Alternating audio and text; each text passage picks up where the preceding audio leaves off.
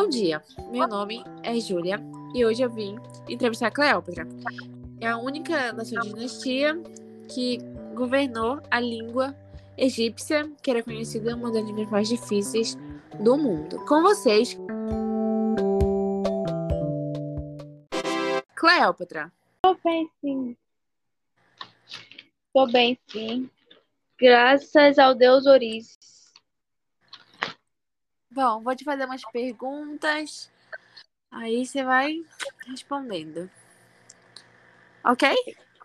Ok. Primeira pergunta. Como você conseguiu chegar a esse cargo que hoje é conhecido do- como um dos maiores, uma das maiores rainhas do mundo egípcio?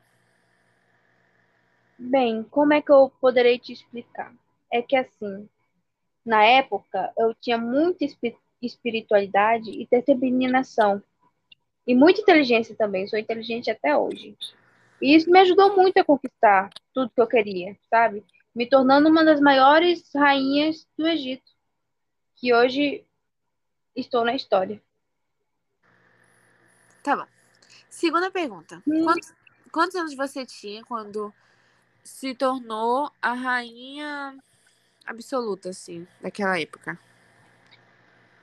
Bem, eu tinha 17 anos. Me tornei, eu subi a esse cargo quando meu pai morreu. Meu pai era o Ptolomeu décimo. Meu pai morreu, eu tive que subir ao cargo.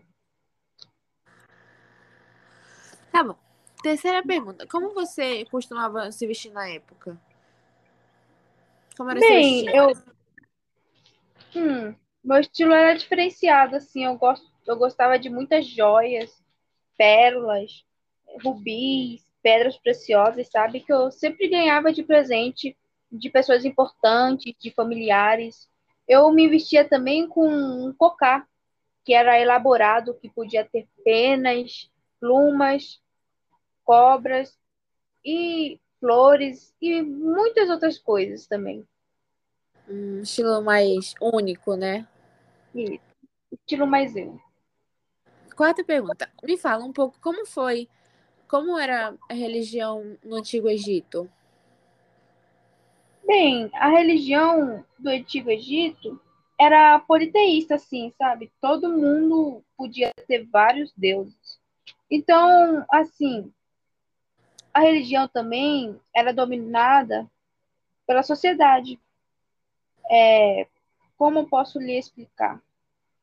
É, a política, entendeu? A, religi- a religião estava junto com a política. E com isso, a- nós acreditava que os deuses faziam tudo o que acontecia. E por causa disso, a gente tinha que ter bastante obediência quem estava no cargo elevado. Sim, né? Vocês tinham vários deuses, acreditavam em que cada deus tinha um poder diferente na natureza. É, Sim. Tá. Outra pergunta. Me fala um pouco como como era o conceito da religião de vocês, da religião de vocês. Bem, nós tínhamos dois conceitos, assim, os principais, para resumir logo. Nós tínhamos Maad e o Eka. O conceito Maad era uma definição da importância de viver uma vida correta. Por isso que a gente tinha que ser obediente aos nossos superiores. E o conceito queda, Keka, nós acreditava que a vida terrena era apenas uma etapa. Por isso que os atos realizados e vida conclusiva era extremamente importante por definirem o destino de cada pessoa. De acordo com essa crença, as pessoas que morriam teriam suas ações julgadas em um tribunal presidido aos Ores. A crença afirma que o coração servia pesado em uma balança com uma pena e o resultado definia a, o acesso ao paraíso. Assim você ia ficar sabendo para onde você vai de uma balança, aí a pena ficava de um lado, o seu coração do outro. Ah, sim.